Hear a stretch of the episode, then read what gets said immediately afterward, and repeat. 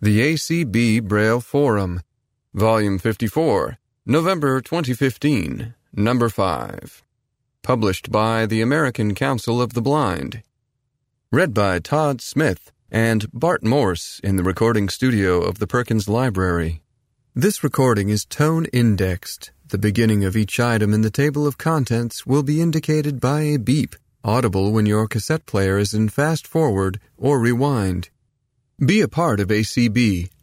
The American Council of the Blind, registered trademark, is a membership organization made up of more than 70 state and special interest affiliates.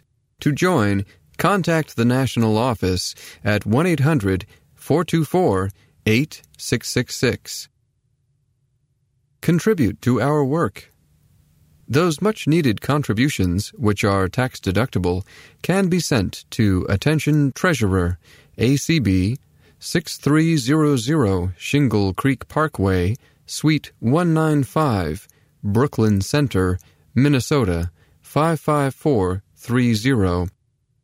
If you wish to remember a relative or friend, the National Office has printed cards available for this purpose.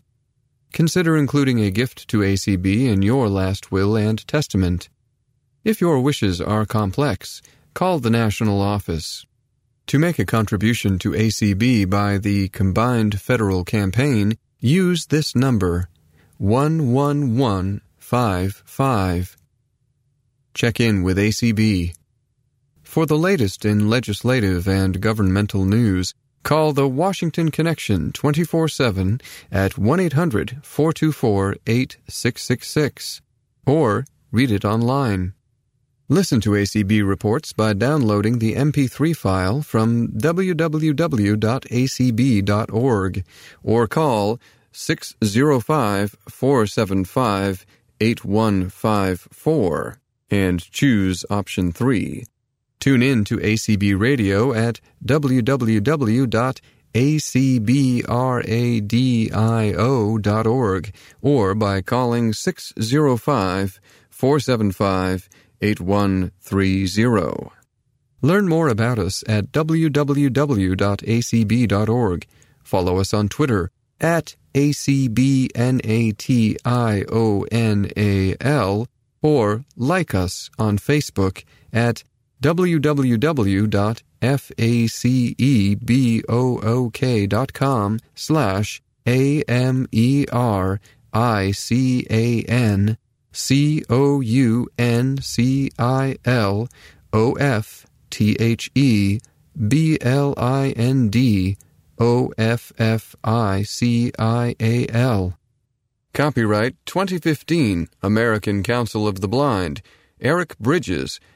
Interim Executive Director, Sharon Lovering, Editor, 2200 Wilson Boulevard, Suite 650, Arlington, Virginia 22201.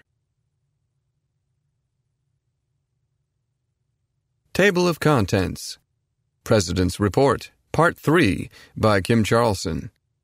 An update on the taxi discrimination lawsuit by Eric Bridges. Representatives Cartwright, McKinley champion comprehensive bipartisan legislation to transform special education for students with sensory disabilities. ACB adopts cumulative giving societies by Tom Tobin. Tours and Transit in Minneapolis by Janet Dickelman.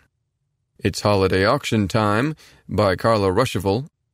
Durward K. McDaniel, A Timeline. Remembering Durward by Alan Casey. The ACB Mini Mall, Holiday Happenings by Carla Ruschival.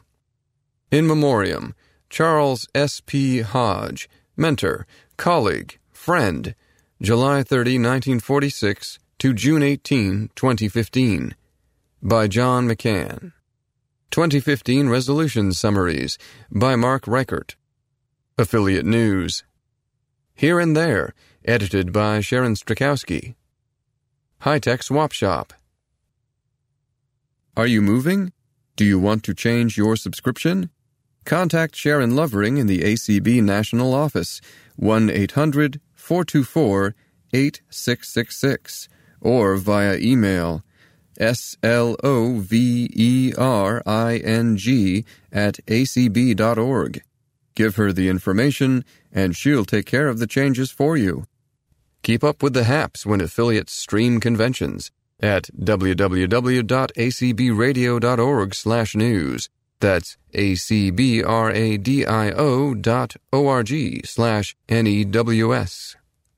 ACB Radio Mainstream has blindness related news you can use at www.acbradio.org slash M-A-I-N-S-T-R-E-A-M.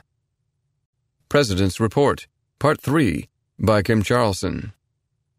In another case with the Washington Lawyers Committee for Civil Rights and Urban Affairs and Sutherland, Asbill, and Brennan, LLP, a class action lawsuit was filed on behalf of blind federal contractors and ACB against the General Services Administration, GSA, the federal executive branch agency responsible for administering the government's non defense contracts. The complaint, filed in federal district court in the District of Columbia, alleges that GSA has failed to provide a website accessible to blind federal contractors who must register and annually renew their federal contractor registration. The complaint names three individual federal contractors and the American Council of the Blind as plaintiffs. GSA is responsible for ensuring that recipients of federal funding comply with the Rehabilitation Act which prohibits both the federal government and recipients of federal funding from discriminating on the basis of disability, including blindness. GSA requires federal contractors to register and annually renew their registration on a GSA website, sam.gov. The complaint alleges that sam.gov is incompatible with screen reading software that many blind individuals, including the individual plaintiffs in this case, rely on to navigate the Internet. The lawsuit seeks to force GSA to make its website accessible to blind federal contractors. The irony here is that the agency charged with ensuring that others comply with the Rehabilitation Act and make their websites accessible to the blind is not itself complying with the law. GSA is effectively telling federal contractors to do as I say, not as I do. Discussions between the parties appear to be going well. However, our goal is that SAM.gov become accessible to blind and visually impaired federal contractors, and we won't rest until GSA has made it accessible. Now, let me shift to television and audio description.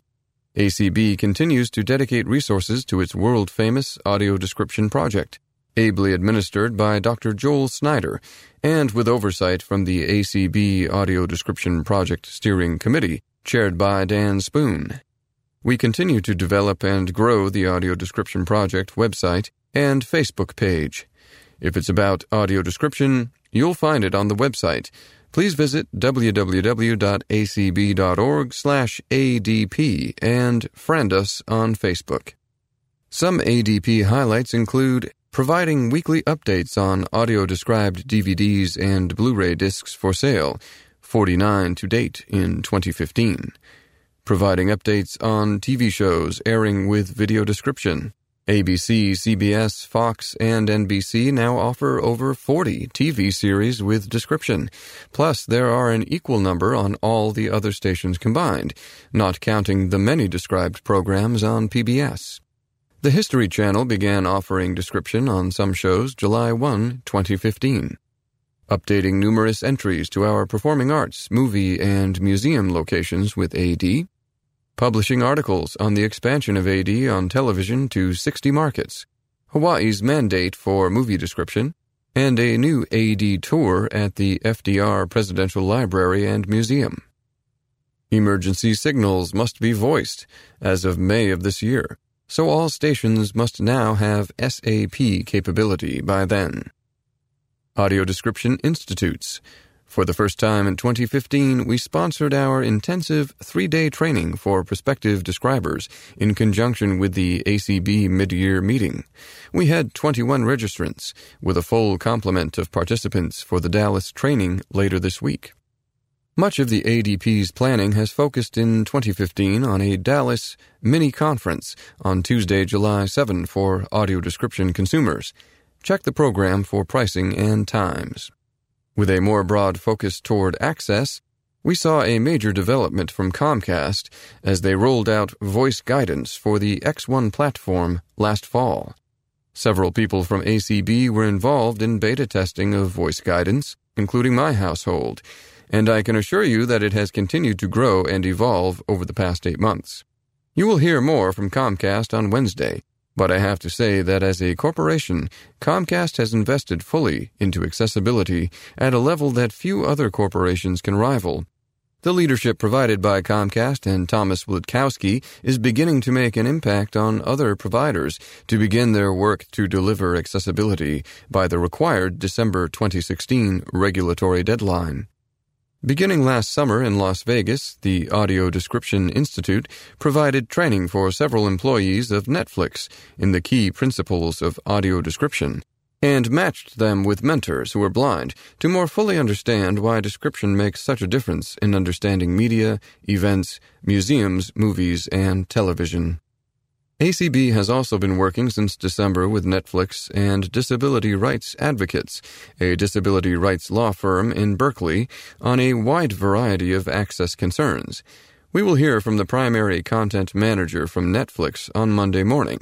But it's no small accomplishment that dozens of television programs from Netflix now have described content, and there are over 75 described movies available to customers who are blind as well.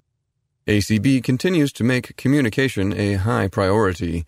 ACB Radio is available on the telephone system at 605 475 8130, where you can listen to the six ACB radio channels, including this convention. You can also listen to the ACB Braille Forum and the ACB e Forum by calling 605 475 8154. For those using technology to keep up with information, ACB is there for you as well through social media.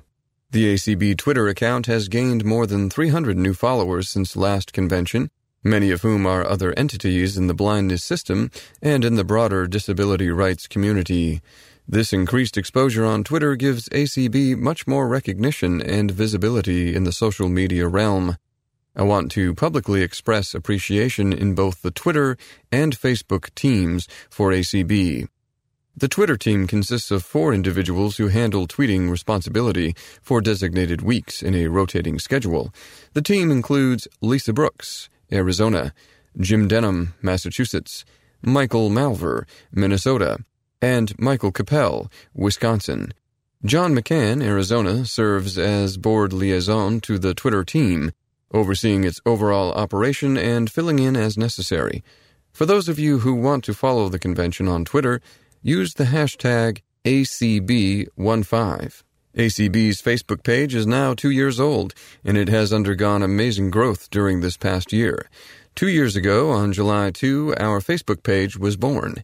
Last year, I reported that it had grown to over 550 followers. Now we have over 1,330 followers.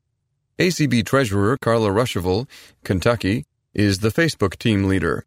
She has been assisted this year by Eric Bridges, Katie Frederick, John McCann, Emily Starr, and a special thanks to ACB Second Vice President Marlaina Lieberg and new Arlington office staff member Kelly Gask. ACB continues to have a strong commitment to expand its available communication channels and to utilize technology to further meet the information needs of our membership.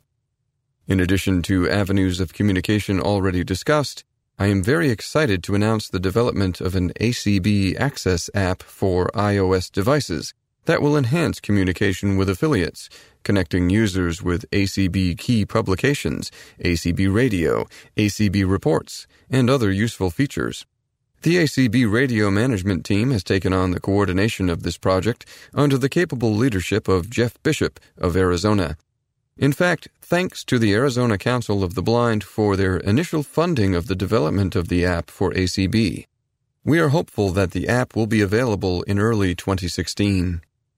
In closing, The American Council of the Blind and our thousands of members continue to have much work to do over the next several years, not simply to advance programs and services for blind and visually impaired people, but to preserve what we've worked so hard to obtain during previous decades.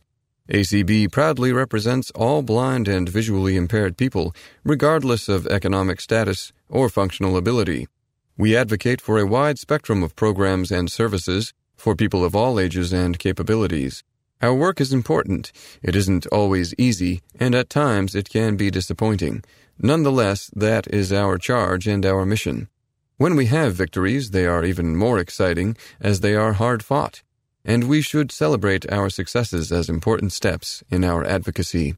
Working together, we can make change happen, and I look forward to working hand in hand with all of you to make sure our dreams for people who are blind become realities. An update on the taxi discrimination lawsuit by Eric Bridges. On September 3, 2015, the judge presiding over ACB's and Eric Bridges' lawsuit against Yellow Cab, Grand Cab, Pleasant Taxi, and Elite Cab denied all four defendants' motions to dismiss the lawsuit. The cab company defendants had raised several issues in an attempt to dismiss or narrow the lawsuit, and the court rejected each of the defendants' arguments.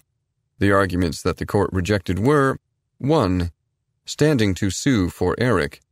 The defendants had argued that Eric did not have standing to sue because he could not demonstrate that he planned to use a cab from these specific companies in the future.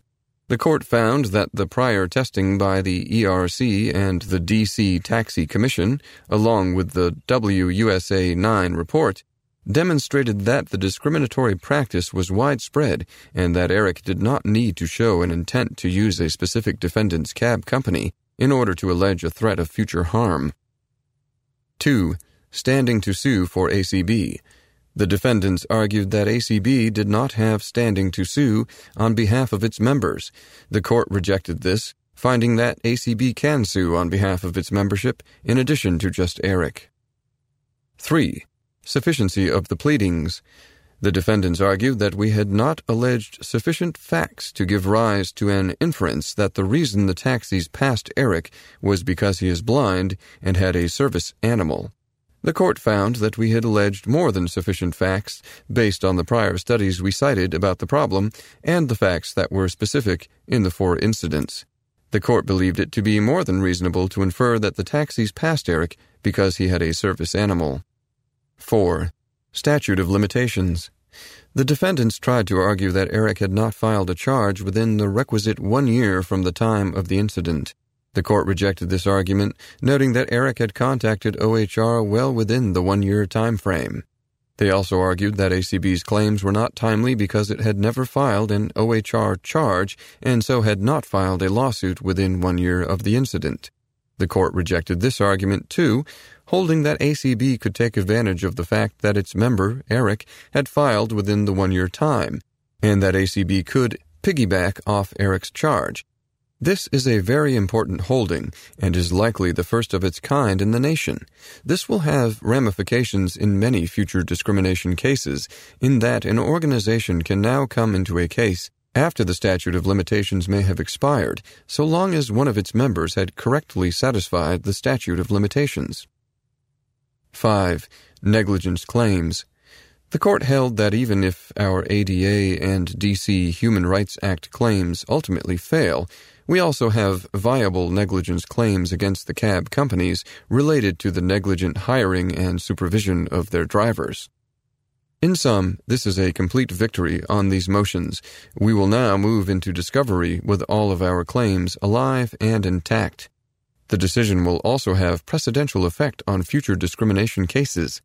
If you would like to read the judge's orders on the motion to dismiss, visit www.acb.org slash T-A-X-I-R-U-L-I-N-G.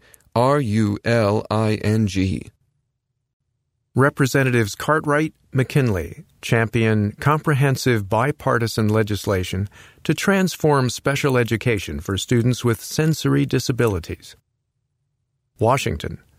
On September 16, 2015, U.S. Congressman Matt Cartwright, Democrat Pennsylvania, and David McKinley, Republican West Virginia, introduced the bipartisan Alice Cogswell and Anne Sullivan Macy Act, H.R. 3535, named for two pioneers in the education of deaf and blind students.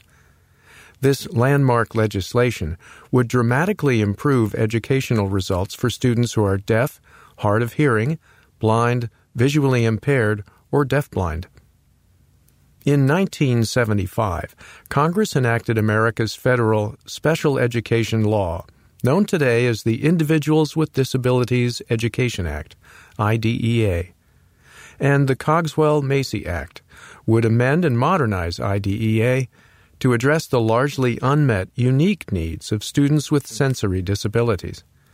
The bill would ensure that students with vision and or hearing disabilities are properly identified, evaluated, and served, especially when they may have additional disabilities. Guarantee that students with sensory disabilities are provided with the full array of special education and related services they must have to truly receive a free and appropriate public education promote and support teachers and associated professionals who are critical to the delivery of such services, and hold all levels of our public education system accountable for these expectations. Upwards of 350,000 students are deaf or hard of hearing, and an estimated 100,000 have blindness or vision loss. Yet less than one third of those students are reported as having those needs under IDEA. That is completely unacceptable, Representative Cartwright said. This legislation would ensure that students who are deaf, hard of hearing, blind, visually impaired, or deaf-blind receive an equal and appropriate education and have access to vital services. I look forward to working with my colleagues to guarantee that all children can succeed and achieve their potential. Americans have made great strides since 1975 toward improving the lives of children dealing with hearing and sight disabilities. But there is still more work to be done, stated Representative McKinley. We need to ensure that nearly half a million kids with these disabilities have the same opportunity as other children to learn and develop skills. This is a common sense step to ensure we are helping these children. The American Foundation for the Blind and Conference of Educational Administrators of Schools and Programs for the Deaf have endorsed the Cogswell Macy Act, along with more than 100 other leading national, regional, and community based organizations. The introduction of this bill represents a momentous step toward the transformation of this country's special education system in a manner that will truly allow for students who are blind or visually impaired to succeed in a 21st century classroom, said Kim Charlson, president of the American Council of the Blind, ACB. The Cogswell Macy Act is the most significant national proposal to improve education for students who are deafblind we've seen in decades said Musi Jebre, president of the National Consumer Advocacy Group Deafblind Citizens in Action, DBCA. When America's deafblind children and youth have their unique communications and learning needs fully met, are provided with essential supports such as intervener services, and are empowered by our national education system to rise to their full potential, well, then just you look out, because they're on their way to achieve great things just watch us and see for yourself.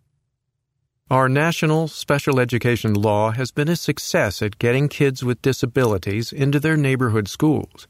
But what we haven't done yet is to make sure that students with vision loss get the education they deserve once they get in the schoolhouse door, said Mark Richert, Director of Public Policy for the American Foundation for the Blind. We've waited 40 years, and we're not waiting another 40 to give kids who are blind or visually impaired an education that is worthy of their tremendous potential. That's why the Cogswell Macy Act is imperative. We expect that the passage of the Cogswell Macy Act will rectify years of misapplication of IDEA for deaf and hard of hearing children everywhere, said James E. Tucker, superintendent of the Maryland School for the Deaf and president of the Conference of Educational Administrators of schools and programs for the deaf. deaf and hard of hearing children continue to experience language and academic delays because their educational environments are not optimal or even conducive to their learning. Every student's individualized education program needs to be student driven and focused on the child's language, cognitive, and social development. NAD President Chris Wagner stated Every deaf or hard of hearing child deserves access to a quality education, and this act will be an important step toward reminding states of their accountability regarding deaf, hard of hearing, blind, deafblind, and visually impaired children's needs. ACB adopts cumulative giving societies. In 2014, ACB successfully implemented an annual Giving Society program, a proven development strategy to move donors up the giving pyramid in a focused and donor centric manner. In January 2015, 193 individuals, households, or affiliates had participated in the annual Giving Society program with gifts totaling $201,896.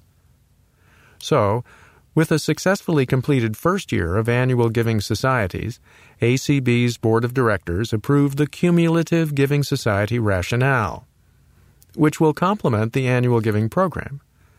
This will continue to encourage ACB stakeholders to increase their philanthropy over time, moving them up the giving pyramid and perhaps culminating in a planned gift of some kind.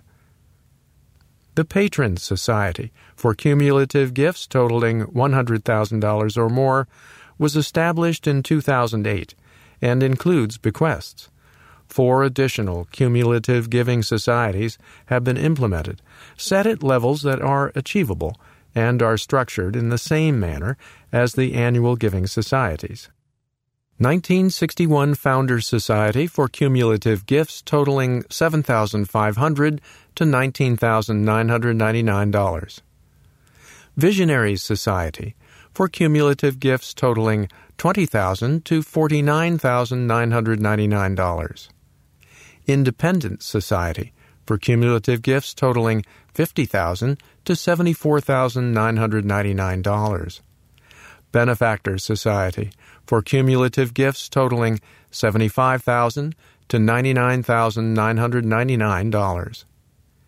As these are cumulative giving societies, a donor's annual giving would accrue year to year, driven by the annual giving societies. Individuals, households, and affiliates would be eligible for membership. What counts toward membership? Since the cumulative giving societies would be driven by the annual giving societies, the same criteria would apply. If you need more information or have questions about this new strategy, contact Tom Tobin, Director of Development at ttobin at acb.org. T-T-O-B-I-N at acb.org.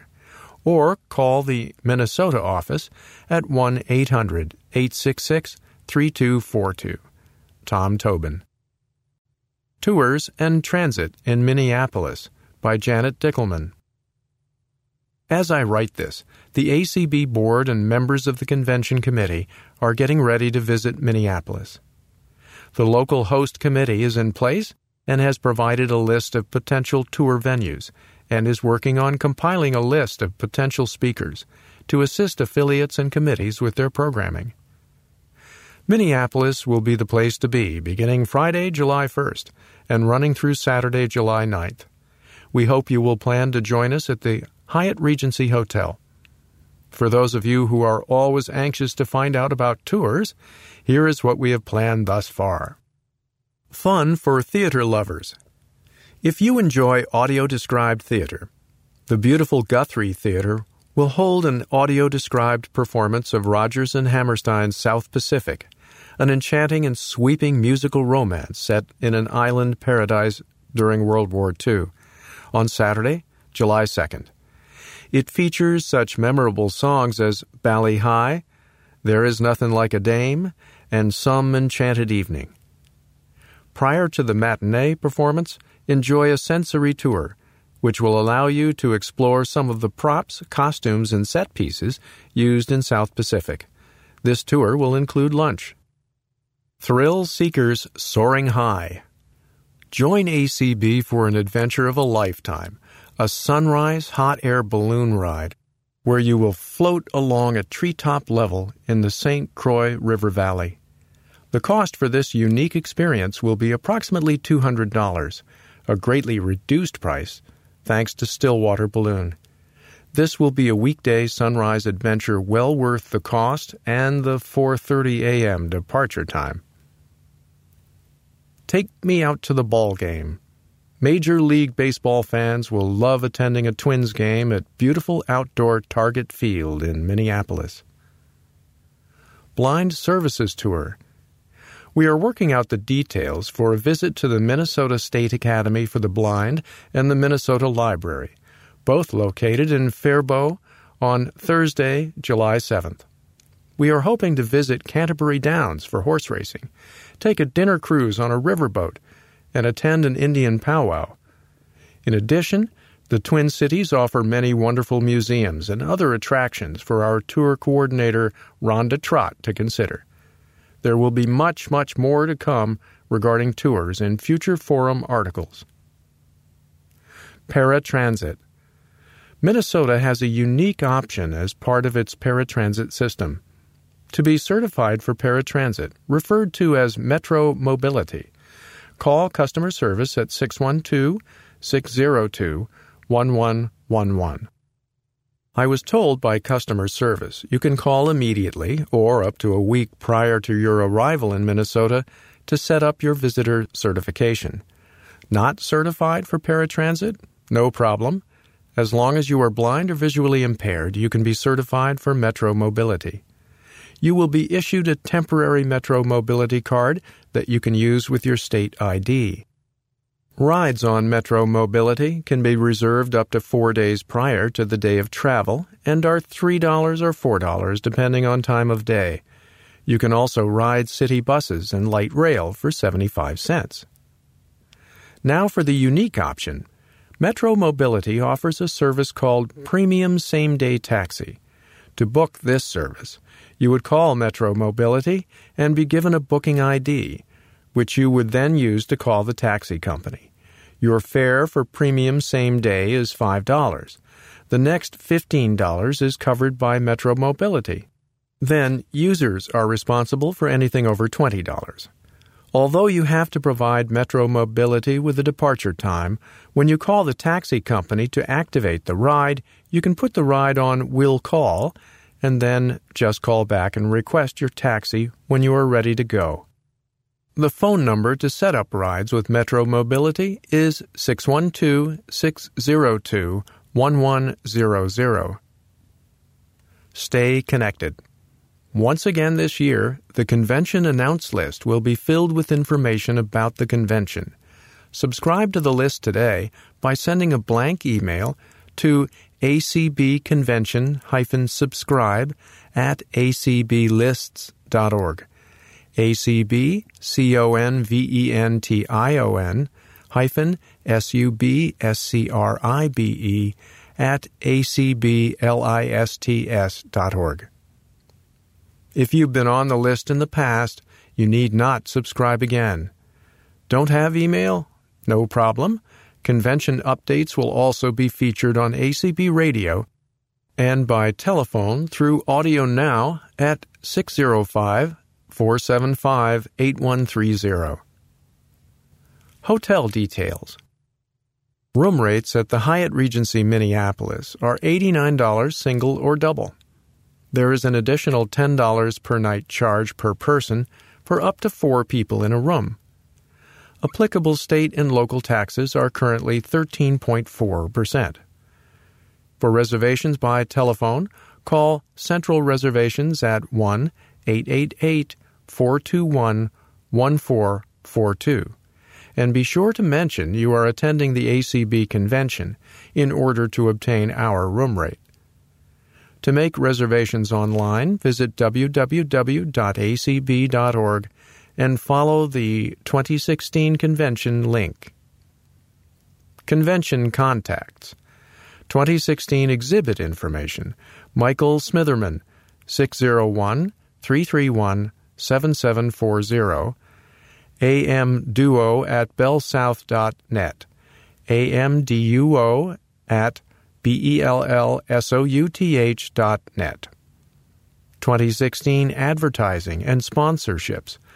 Margarine Beaman, 512 921 1625. Oleo50 at hotmail.com. O-L-E-O 50 at H-O-T-M-A-I-L dot com. For any other convention related questions, contact Janet Dickelman, Convention Chair, at 651 428 5059 or via email janet.dickelman at gmail.com. J A N E T dot D I C K E L M A N at gmail dot com. It's Holiday Auction Time by Carla Ruschival. It's a holiday celebration. It's bidding and buying and lots of holiday fun. ACB's fourth annual holiday auction will be coming to you live on ACB Radio from Louisville, Kentucky on Sunday, December 6, from 7 to 11 p.m. Eastern, 4 to 8 p.m. Pacific. Kick off the holiday season in style. Join in the fun from anywhere in the country from any computer or any telephone. The ACB radio staff and Holiday Auction Committee are teaming up to bring you a wonderful shopping experience and the perfect opportunity to support ACB Radio. Whether you are searching for that special gift for a loved one or a holiday surprise for yourself, the 2015 holiday auction has it all sparkling jewelry, mouth watering holiday treats, exquisite music boxes, and gifts for everyone on your list. There's a Shirley Temple doll in her original box a beautiful quilt handcrafted by our own Margarine Beaman, a special issue University of Kentucky basketball signed by Karl Anthony Towns, 2015 NBA number 1 draft pick, and so much more. Auction preview pages are now available on the ACB website. Follow the holiday auction link at www.acb.org to browse the preview pages and choose the items on which you plan to bid. Then on December 6, between 7 and 11 p.m. Eastern, tune in to ACB Radio by computer at www.acbradio.org or by telephone by dialing 605 475 1830. Michael McCarty and Carla Ruschival will once again be your on air hosts. Larry Turnbull and Jim Fenn will be in the studios working behind the scenes to keep us on the air. And Patty Cox and Paula Weiss will be taking your calls and registering your bids. Bidding is easy and will be fast and furious. Two telephone numbers and multiple telephone lines will allow us to quickly take your bids. To bid on an item, listen for it to be announced on the air. Call 1 877 904 1080 or 502 571 1080 to place your bid. If you receive a busy signal, hang up and try again. Please note that there are more local lines available, so you may wish to use the 502 number for bidding. Items will be shipped to winners as soon as possible. Shipping costs are the responsibility of the buyer. Payment must be made by credit or debit card. Sorry, no checks or cash payments can be accepted due to the short processing time. Homemade treats will be shipped by the donor. All other items will ship from the ACB Minnesota office. Happy bidding, and thanks in advance for your support of ACB Radio. Durward K. McDaniel, A Timeline.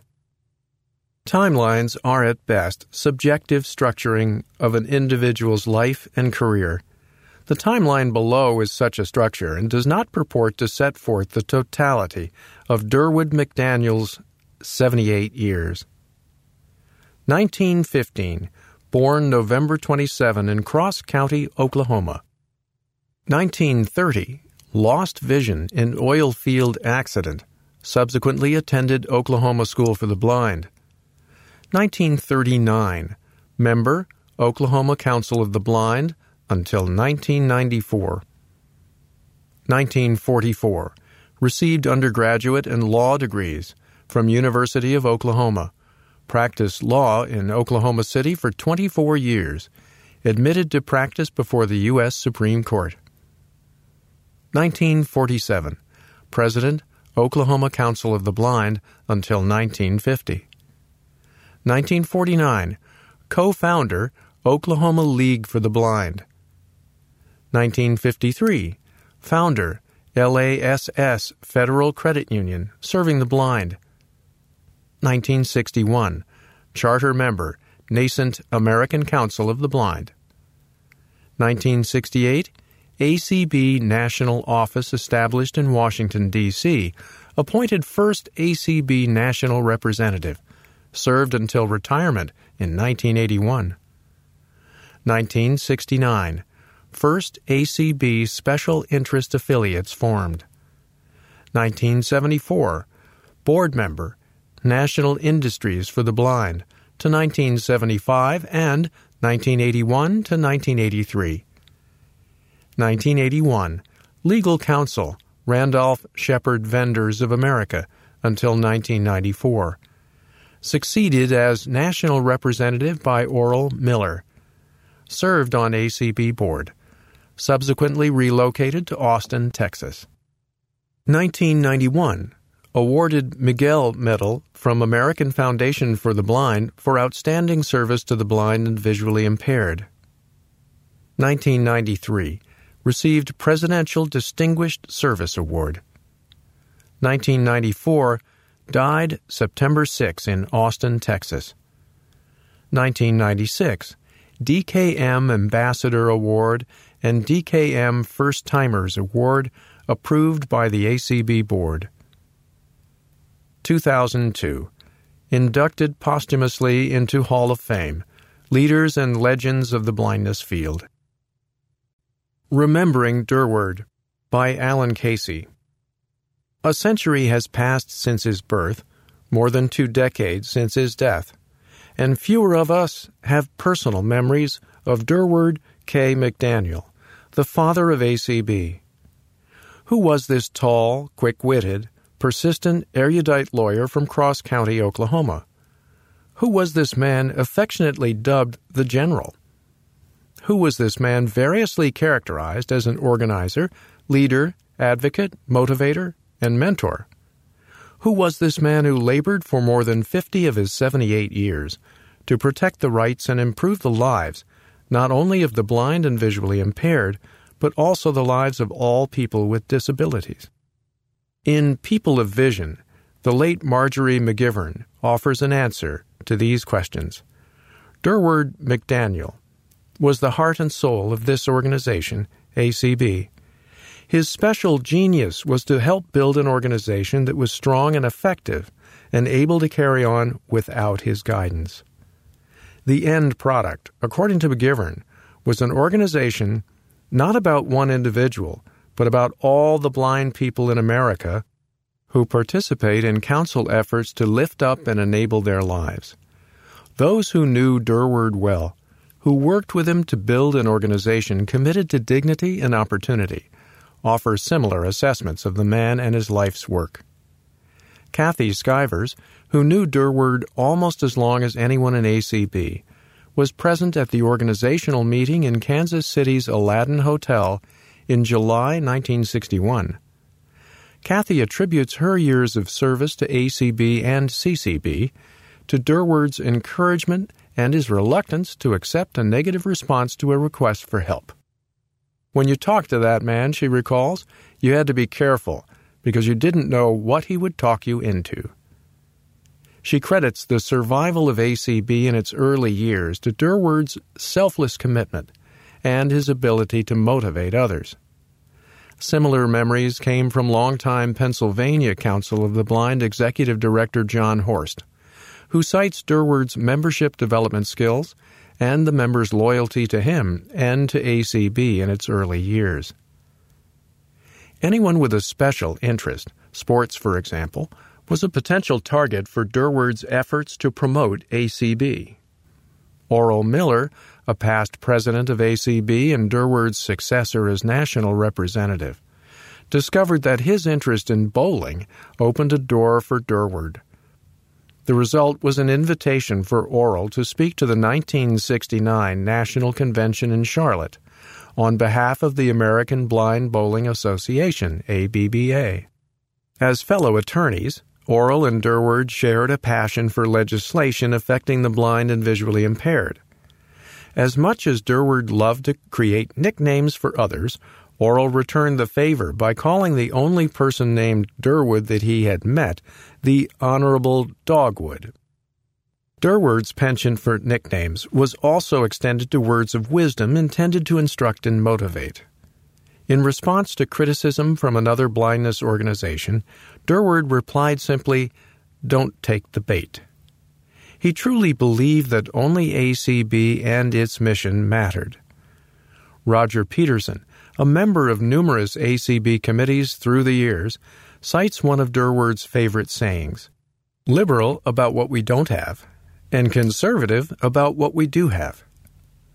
A recipient of one of his nicknames was Bernice Kandarian, a founding member of the Council of Citizens with Low Vision International, CCLVI, who earned the name Candu Darian for her volunteer work in the national office and on the Resolutions Committee.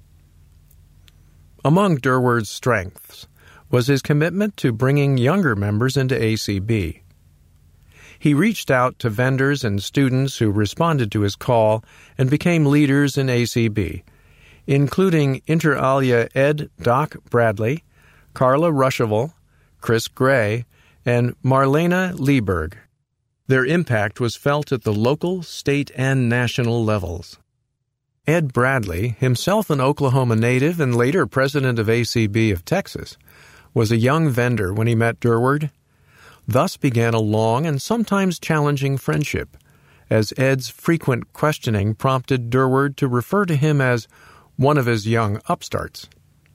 Ed recalls Durward's role in organizing the National Education and Legal Defense Service, NELDS, Randolph Sheppard Vendors of America, RSVA, the Blind Students with Ed as the first president, ACB of Texas, and a credit union serving the blind, LASS FCU. He would help you, Ed remembers, whether or not he agreed with you, but he would do his best to change your mind. Currently, ACB Treasurer Carla Ruschival was a recent high school graduate when she first met Durward at the 1965 Louisville National Convention.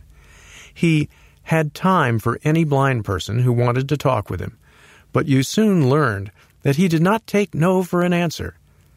When Durward visited Kentucky to reestablish a state affiliate, he asked Carla to join. She responded that she would when he recruited 100 members.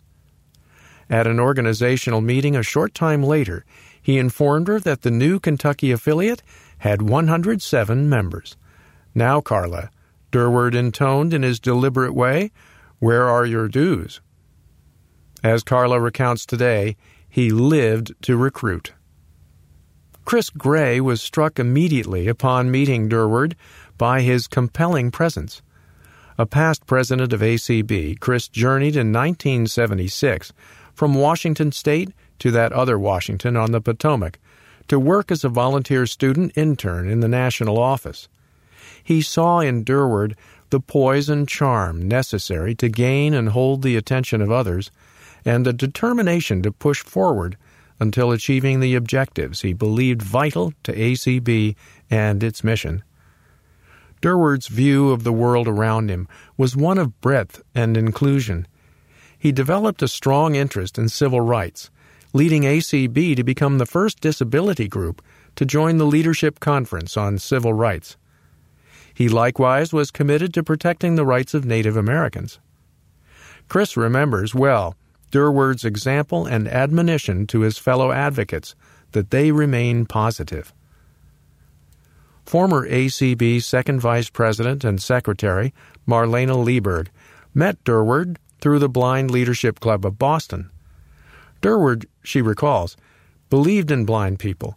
He advocated a global view of the blindness community, one which was inclusive of all persons, without regard to a specific orientation, interest, or background. This global view, Marlaina asserts, is characteristic of ACB today. Durward was a soft spoken man who exuded tireless energy, working constantly for the rights of blind and low vision people. While he is correctly regarded as an icon, he is more importantly remembered as the father of ACB. One final tribute is due not to Durward, but to his wife and partner Eileen. The consensus is unquestioned that Eileen was the unseen power behind the throne. Without her steadfast support, could he have accomplished all that he did? This is but a glimpse of Durward K. McDaniel, an all too brief collection of memories shared by a few of his fellow advocates. He was an accomplished political strategist who did not permit negative odds to spoil his vision for ACB.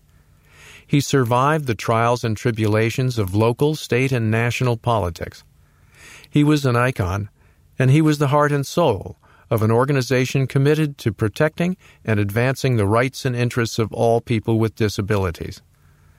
Perhaps Roger Peterson has given us the most succinct summation of Durward. He was the best source of information about blind people before Facebook. Note Appreciation for assistance in preparing this article and the companion timeline is extended to Ed Bradley, Melanie Brunson, Chris Gray, John Horst, Bernice Kandarian, Sarita Kimball, Marlaina Lieberg, Oral Miller, Roger Peterson, Carla Ruschival, Cathie Skivers, and the University of Oklahoma Alumni Association. Additional resources McGivern and McGivern, People of Vision, The Oklahoman, September 8, 1994, The Washington Post, September 9, 1994, Hall of Fame, Leaders and Legends of the Blindness Field. The ACB Mini Mall, Holiday Happenings by Carla Ruschival. There's gifts for everyone at the ACB Mini Mall. Visit the mini mall from the ACB homepage at www.acb.org or order by phone by calling 1 877 630 7190. When you shop at the ACB Mini Mall, you help ACB. Proceeds from every sale support the work of the American Council of the Blind. Mall shops a mall isn't a mall without lots of shops, and the ACB Mini Mall is no exception. Grab a cozy blanket wrap at the clothes rack. Stop by Bags and Tags for a duffel bag, beach tote, or messenger bag. Say Merry Christmas and Happy Holidays with special gifts from the Holiday Castle. Visit the ACB logo shop for jackets, thumb drives, luggage tags, and more, all with ACB logos. Check out the Lazy Susan for mugs, steins, and shot glasses. Home Impressions for decorative pillows. The Radio Wave for ACB radio logo items. Pages and tracks for cookbooks and other books and CDs. And the Tech Shop for stocking stuffers like SD cards and SD card organizers. Cane Kiosk. Oops, you broke your cane? It slid down a grate? Or you left it on the bus? Visit the Cane Kiosk in the Mini Mall for top quality folding graphite and aluminum canes. Shop Amazon. Support ACB when you purchase products through the Amazon.com link on any ACB Mini Mall page. ACB receives a commission on most purchases, excludes products sold in the Amazon marketplace. Just Movies. Follow the link on the Mini Mall homepage to an alphabetical listing of all audio described DVDs currently available. Use the Amazon links to purchase your DVDs. You'll be sure you are buying the versions with audio description. The price list. Our Mini Mall price list includes products available online and by phone. New products may be added or discontinued in the online mall prior to publication of the price list. And prices are subject to change without notice. Price lists are available in Braille, large print, audio CD, or electronic format. Contact us. Visit the ACB Virtual Mini Mall by following its link from the ACB homepage at www.acb.org. Subscribe to the mall email list by sending a blank message with the word subscribe in the subject line to mall-subscribe at acb.org, M-A-L-L hyphen S-U-B-S-C-R-I-B-E at acb.org. Reach us by phone at 1-877-630-7190 or by email at acbmall at acb.org. acbmall at acb.org. In Memoriam, Charles S. P. Hodge, mentor, colleague, friend. July 30, 1946 to June 18, 2015. By John McCann. It has always struck me as one of the more intriguing ironies of life, at least as I've experienced it, that the people who have played the most significant roles in my life are those for whom I can't seem to fix any definitive memory of our first meeting. So it is with me and Charlie Hodge, though I know it was certainly occasioned by my developing interest in the American Council of the Blind. While I was at Harvard Law School, 1977 to 80, I had heard about Charlie since, after graduating from Amherst College in 1968, he attended Harvard Law School, graduating in 1971. While I had made the decision to forego any level of significant involvement in ACB during my law school studies, the members of the Bay State Council made sure I heard about Charlie and they encouraged me to reach out to what was then the American Blind Lawyers Association, an ACB special interest affiliate with which Charlie was extensively involved. As it happens, upon graduating from law school, I relocated to Northern Virginia to accept employment with the federal government. It was then that I decided to become involved with ACB, more specifically, the Old Dominion Council of the Blind and Visually Impaired, which was a very young state affiliate at the time, but one which was about to experience very significant growth with the rapid addition of several local chapters, one of these being in Northern Virginia.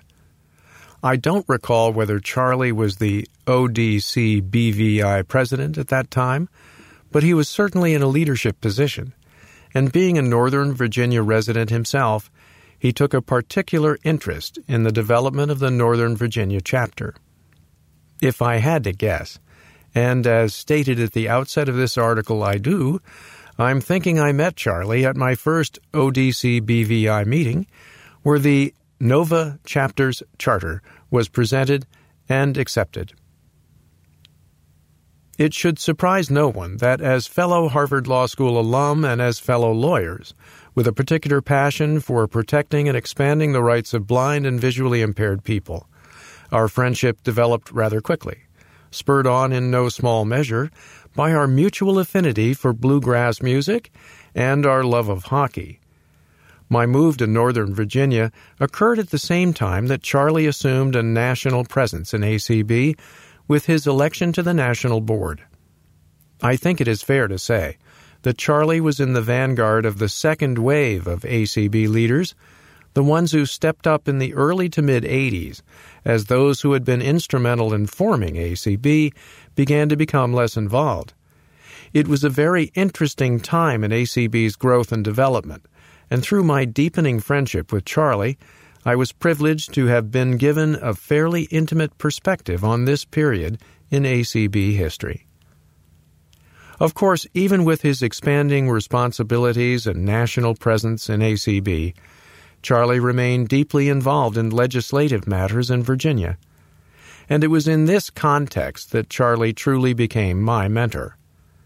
When I think of my first few years in ACB, I think of our frequent bus trips to Richmond to testify in opposition to planned budget cuts, and in 1984 85, to support passage of the Virginians with Disabilities Act, a very progressive piece of legislation that predated the Americans with Disabilities Act by five years.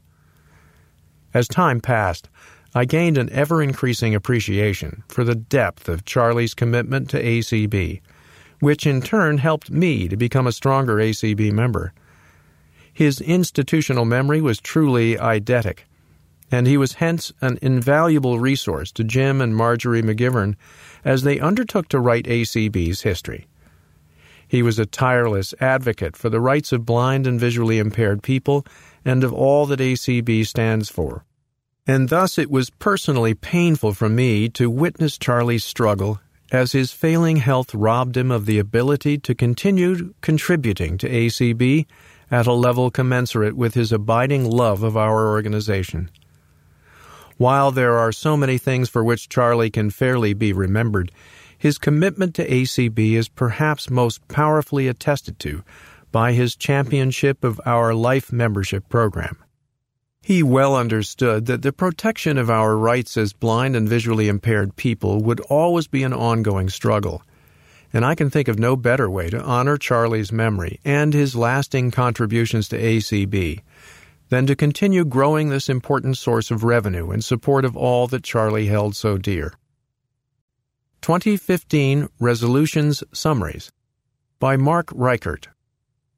The following are brief summaries of the resolutions adopted by the ACB membership at the 2015 conference and convention held at the Sheraton Dallas Hotel in July. Please note that these summary statements are not the authoritative voice of the ACB membership. They are simply intended to capture the overall scope and intent of the membership as authoritatively embodied in the full text of each of the resolutions. You can find the full text of resolutions at www.acb.org slash resolutions 2015 www.acb.org slash R-E-S-O-L-U-T-I-O-N-S 2015. Resolution 2015-01 commemorates the life and work of the late Walter Spillum for his pioneering contributions to the field of international blindness education. Resolution 2015-02 calls upon the National Endowment for the Arts to require, as appropriate, audio description in its grants, to consider a national registry of described content, and to work with ACB's Audio Description Project Committee.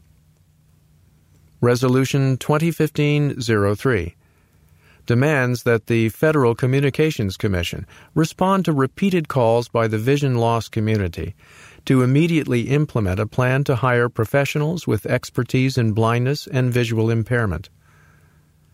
Resolution 2015-04 congratulates and thanks Melanie Brunson for her 17 years of devoted service to ACB.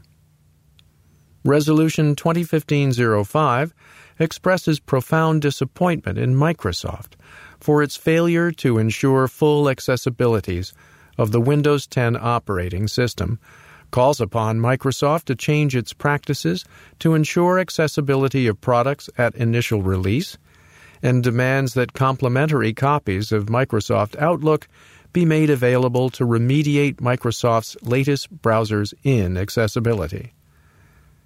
Resolution 2015 06 calls upon President Obama to direct the Attorney General to complete revisions to the Americans with Disabilities Act implementing regulations within one year ensuring that online only public accommodations are covered by the ADA's Title III non discrimination obligations. Resolution 2015 07 urges the Bureau of Engraving and Printing to rescind the requirement that electronic currency identifiers are only distributed to patrons who affirm their U.S. citizenship in writing and reiterates ACB's demand for accessible paper currency. Resolution 2015-08 urges the U.S. Congress and the Rehabilitation Services Administration to address an array of serious failures in sound public policy affecting people who are blind or visually impaired embodied in the Workforce Innovation and Opportunity Act, WIOA, and its proposed implementing regulations. Resolution 2015-09 voices outrage that the National Council on Disability utterly failed to honor its responsibilities to carry out a national public awareness initiative regarding accessible prescription medication labeling. Resolution 2015-10 acknowledges that the needs of people with low vision are being neglected with respect to the accessibility of mobile apps and directs the ACB Information Access Committee to work with the Council of Citizens with Low Vision International to develop and disseminate material addressing these unmet needs. Resolution 2015 11 identifies the lack of a single national credential for assistive technology trainers as a significant barrier to competence and quality and calls upon the Academy for Certification of Vision Rehabilitation and Education Professionals, ACVREP, to promptly develop and offer such a credential. Resolution 2015 12 describes a variety of customer difficulties using Greyhound's website, customer services, and affiliated websites, and calls upon Greyhound to improve its website accessibility and related issues. Resolution 2015 13 remembers the availability of a low cost accessible microwave oven offered by Hamilton Beach and urges the appropriate entities to bring such a low cost accessible appliance back to market. Resolution 2015 14 commends Netflix for beginning to offer both original and third party produced audio described content. Resolution 2015 15 demands that the state of California allow follow up and aftercare services to be provided to guide dog teams in the state without requiring out of state instructors who provide such services to be licensed in California. Resolution 2015 16 urges the Rehabilitation Services Administration to adopt federal regulations implementing the Independent Living Services to Older Individuals Who Are Blind OIB program that would require state agencies to only contract with service provider organizations staffed by professionals possessing expertise in blindness and visual impairment as identified in such regulations. Resolution 2015 17 reaffirms ACB's support for a $2 for $1 gradual reduction in Social Security benefits when a beneficiary who is blind or visually impaired enters or returns to the workforce. Resolution 2015 18 thanks the management and staff of the Sheraton Dallas Hotel. Resolution 2015 19 commends and thanks the Convention Host Committee and the American Council of the Blind of Texas for their hospitality and a successful national conference and convention. Resolution 2015 20 expresses deep appreciation to convention volunteers for their generous assistance. Affiliate News Sagebrush 2016 National BEP Training Conference announcement. Mark your calendar for the next RSVA Sagebrush National BEP Training Conference, beginning on Monday, February 15, 2016 with the RSVA Board of Directors meeting and Sagebrush registration at 1 p.m. and ending on Friday, February 19, 2016 at noon. Note, Valentine's Day will be on the Sunday preceding the conference. Why not bring your Valentine and celebrate the beginning of another spectacular learning opportunity at the Golden Nugget Hotel in downtown Las Vegas? Our theme for 2016 will be Inspiring, Collaborating, and Communicating. We will have a full program of knowledgeable speakers and an opportunity to visit with exhibitors and sponsors. Past Sagebrush conference summaries are available at www.rsva.biz. www.rsva.biz. The agenda and archives from 2015 are available at www.acbradio.org slash RSVA 2015 www.acbradio.org slash RSVA 2015. They are also available on the RSVA website. Look under the Sagebrush Conference link. Blind Crafters Group. Are you someone who likes to create beautiful and unique craft items using different materials? Do you knit, crochet, make jewelry, or make crafts in general? Then this group is for you. Min Ha and Lena Coral of the Bay State Council of the Blind are interested in starting a group for blind crafters to get together and learn from one another. Get in touch with Min at second vice president at acbstudents.net. S E C O N D V I C E P R E S I D E N T at acbstudents dot net to learn more. Here and There edited by Sharon Strzalkowski.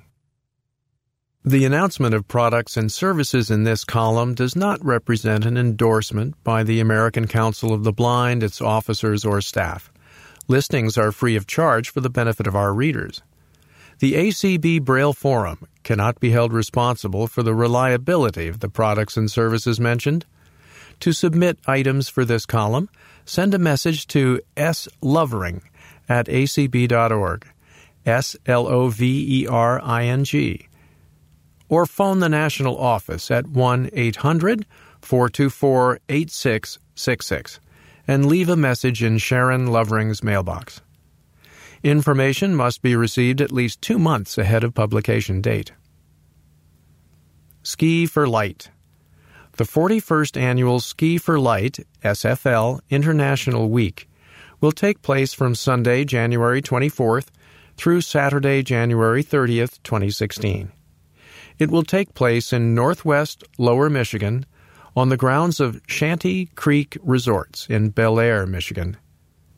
Located just 45 minutes from the Traverse City Airport, Shanty Creek Resorts is a 4,500 acre complex containing three housing and entertainment villages, both cross country and downhill ski trails, a tubing hill, several swimming pools and hot tubs, a fitness center and spa, and much more. If you are a novice and want to learn how to cross country ski, or if you have skied before and just want to be matched with an experienced guide and meet new friends for a wonderful week of fun in the snow, this is the event for you. Applications are due November 1. Late applications will be considered on a space available basis. For more information or to apply, visit www.sfl.org/event www.sfl.org slash event. If you have questions, contact Bob Hartt at bobmhartt at gmail.com. B-O-B-M-H-A-R-T-T at G-M-A-I-L.com. Or by calling 703 845 3436 between 9 a.m. and 10 p.m. Eastern Time. Sierra Regional Ski for Light. Sierra Regional Ski for Light provides guided cross country skiing and snowshoeing for the blind and visually impaired. The experience of gliding through the snow in the Sierra Mountains is simply magical. Our friendly and experienced guides and coordinators are ready to welcome you. SRSFL provides transportation from Sacramento, California to Tahoe Donner Cross Country. For more information, scholarship opportunities, and the skier application, visit www.srsfl.org and click on Skier Information. The 2016 schedule is as follows Saturday day trips, January 23, February 6, April 2. For more information about day trips, contact Betsy Rowell at 916 362 5557 or email betsy.rowell2 at gmail.com. B-E-T-S-Y dot R-O-W-E-L-L numeral 2 at gmail.com. Three day event, March 5 through 7. The hotel is the Best Western in Truckee, California. You are invited to join us Friday night, March 4, at the Fairfield Inn and Suites in Rancho Cordova.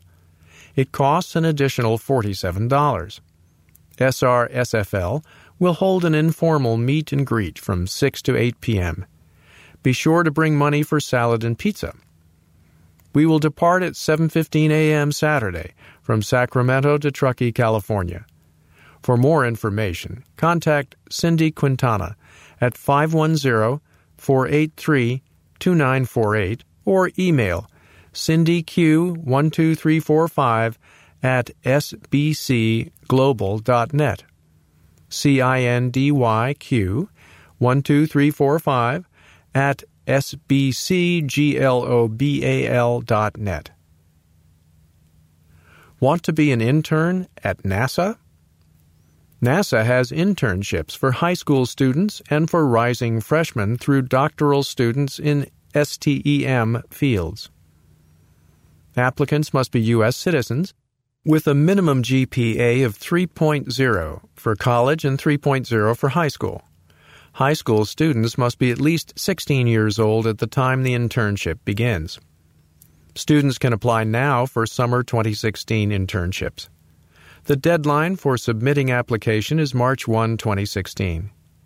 To apply, register for an account at the One Stop Shopping Initiative, OSSI, NASA Internships, Fellowships, and Scholarships, NIFS, at http colon slash slash intern.nasa.gov slash http colon slash slash intern dot nasa dot gov slash then take a look at the opportunities available internships run for 10 weeks for college students and 6 weeks for high school students Internships are available at all NASA centers nationwide. Students can submit a completed application whether they apply to an opportunity or not. However, applying to opportunities has the advantage of allowing applicants to be considered by mentors who work in disciplines of interest. You may apply to as many as 15 opportunities. Students who are selected for summer internships will receive an offer by email sometime after January 15, 2016. They will then have five days to accept or reject the offer. If you have questions or need help applying, contact Kenneth A. Silberman at 301 286 9281 or via email kenneth.a.silberman at nasa.gov. K E N N E T H dot A dot S I L B E R M A N at NASA dot gov. Survey on Workplace Accommodations. Stacy Rademacher, a graduate student in the Department of Education at Florida State University, is looking for individuals with disabilities who have made decisions about asking for accommodations in the workplace.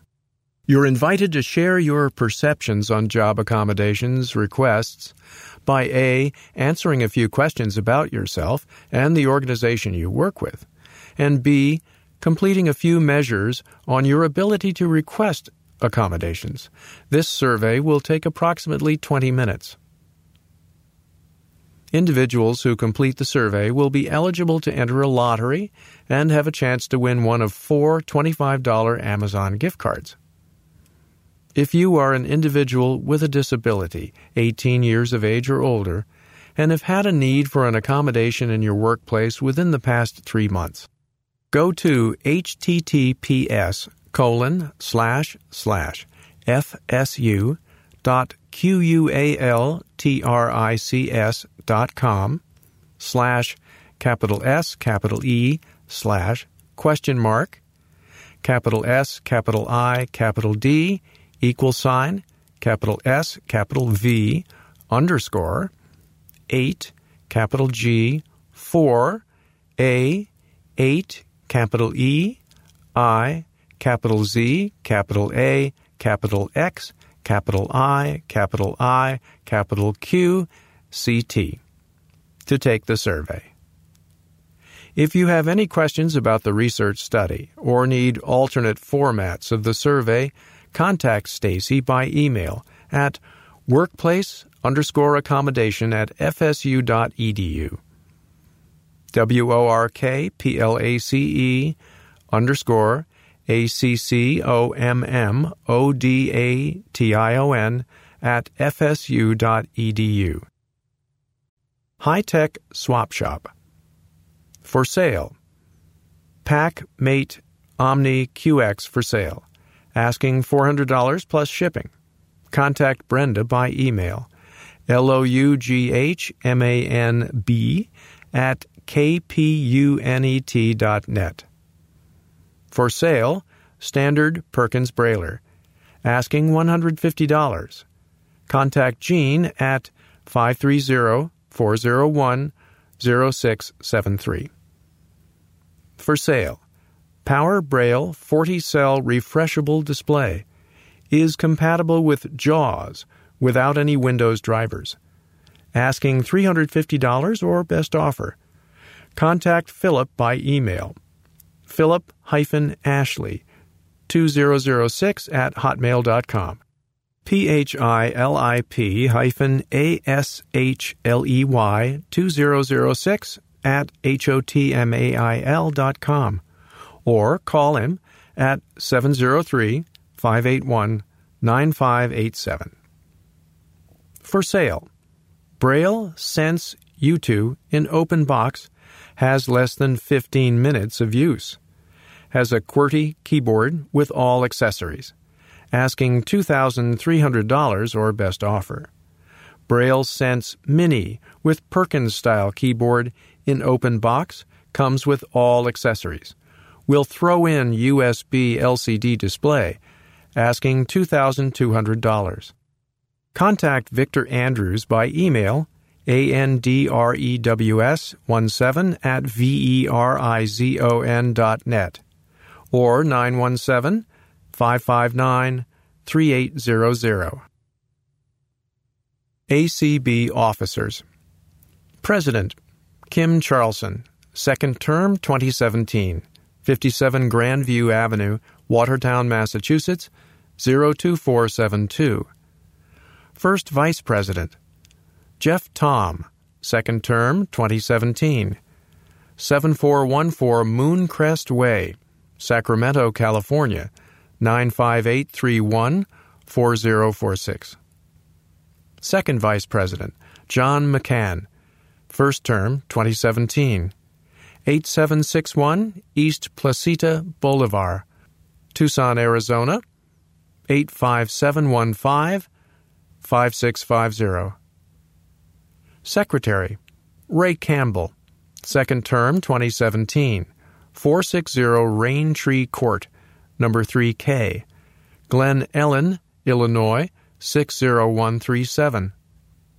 Treasurer Carla Ruschival, third term 2017, 148 Vernon Avenue, Louisville, Kentucky 40206. Immediate past president Mitch Pomerantz, 1115 Cordova Street, number 402.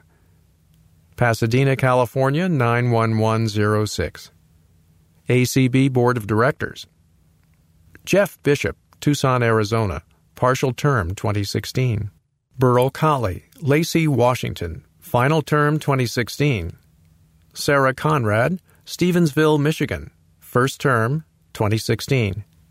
Katie Frederick, Worthington, Ohio, first term 2018. Michael Garrett, Missouri City, Texas, final term 2016. George Holliday, Philadelphia, Pennsylvania, final term 2018. Alan Peterson, Horace, North Dakota, final term 2018. Patrick Sheehan, Silver Spring, Maryland, first term 2018. Don Spoon, Orlando, Florida, first term 2016.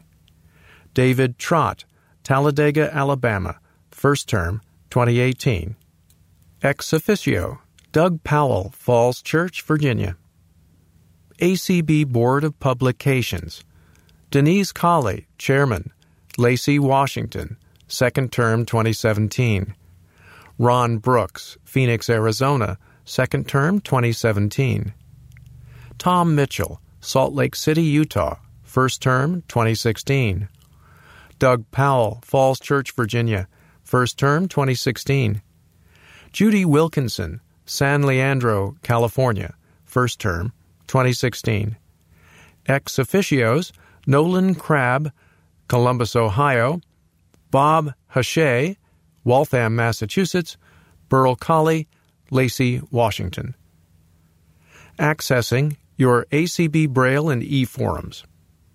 The ACB e forum may be accessed by email on the ACB website, via download from the web page in Word, plain text, or Braille ready file, or by phone at 605 475 8154. To subscribe to the email version, visit the ACB email lists page at www.acb.org.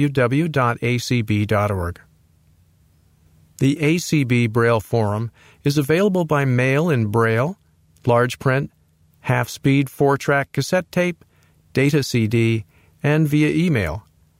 It is also available to read or download from ACB's webpage and by phone 605 475 8154.